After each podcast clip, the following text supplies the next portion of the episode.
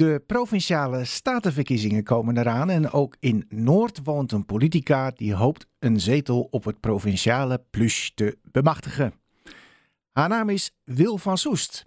Met haar 86 jaar is ze de oudste actieve politicus van Nederland en we hebben haar nu aan de telefoon. Mevrouw van Soest, welkom in de uitzending. Ja, goedemiddag.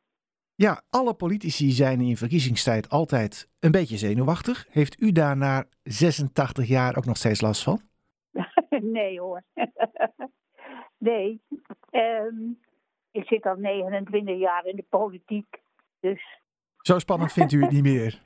Uh, maar toch staat uw toekomst als actief politicus wel op het spel. Hangt af van deze verkiezingen, toch?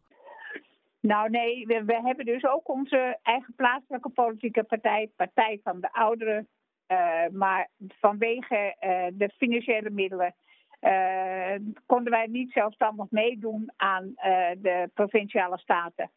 Daar heb je heel veel geld voor nodig. En toen kreeg ik een uitnodiging om dat voor Belang van Nederland te doen. Het ouderenbeleid uh, te verkondigen in alle provincies. Willen we mhm. dat in gaan voeren met een ouderenplan. Maar u heeft bij AT5 gezegd dat wat u betreft het provinciale bestuur mag worden afgeschaft. wat denkt u daar dan nog te kunnen bereiken? Nou ja, kijk, um, dat is ook al. Um, uh, maar je moet mee in die trein. En uh, het is er nu eenmaal zo, dus moet je er nog gebruik van maken. Wil je nog proberen iets daaraan te veranderen?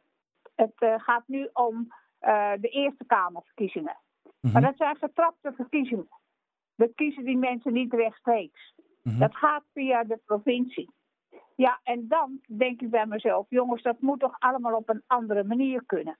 En dan mhm. denk ik bij mezelf, als ik ergens voor kom, zeg ik, uh, uh, heeft u in het uh, programma Woner nagedacht over verzorgingshuizen voor ouderen? Daar gaan wij niet over, dat doet Den Haag. en andere is, nee, daar gaan wij niet over, dat doet de gemeente. Dus ja, dan denk ik bij mezelf, wat zit ik hier eigenlijk te doen? Ja, precies. Wat zit u daar dan te doen? Juist. dat is dus nu zoveel mogelijk daarop gaan hameren dat er veranderingen moet komen in het uh, provinciaal beleid. En ook uh, of we dit op deze manier moeten blijven handhaven. Ja, maar voorlopig dus, is de situatie zoals die nu is. U gaat meedoen ja. onder de vlag van Belang van Nederland, van het Tweede Kamerlid ja. Wieberen van Haga. Ja, we kennen ja. zijn antivaccinatiestandpunt. Daar bent u het niet mee eens. Het zijn getrapte verkiezingen, heeft u net uitgelegd. Dat betekent dus dat er straks Belang van Nederland in de Eerste Kamer uh, zetels gaat krijgen. Mede dankzij mensen die mogelijk op u stemmen.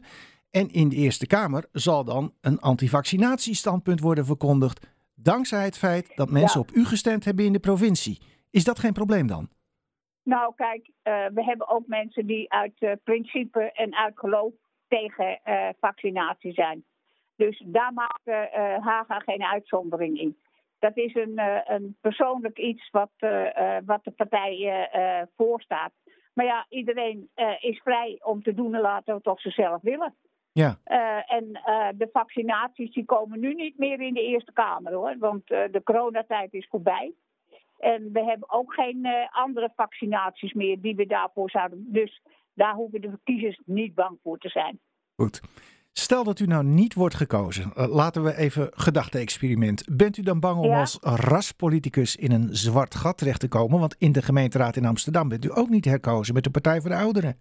Ja, dat klopt. We hebben, de mensen hebben in Amsterdam-Noord uh, hadden wij meer dan 4000 stemmen. Maar ze zijn vergeten om ook te kiezen voor de gemeenteraad. Mm -hmm. Daar zit het hem in. We hadden voldoende stemmen.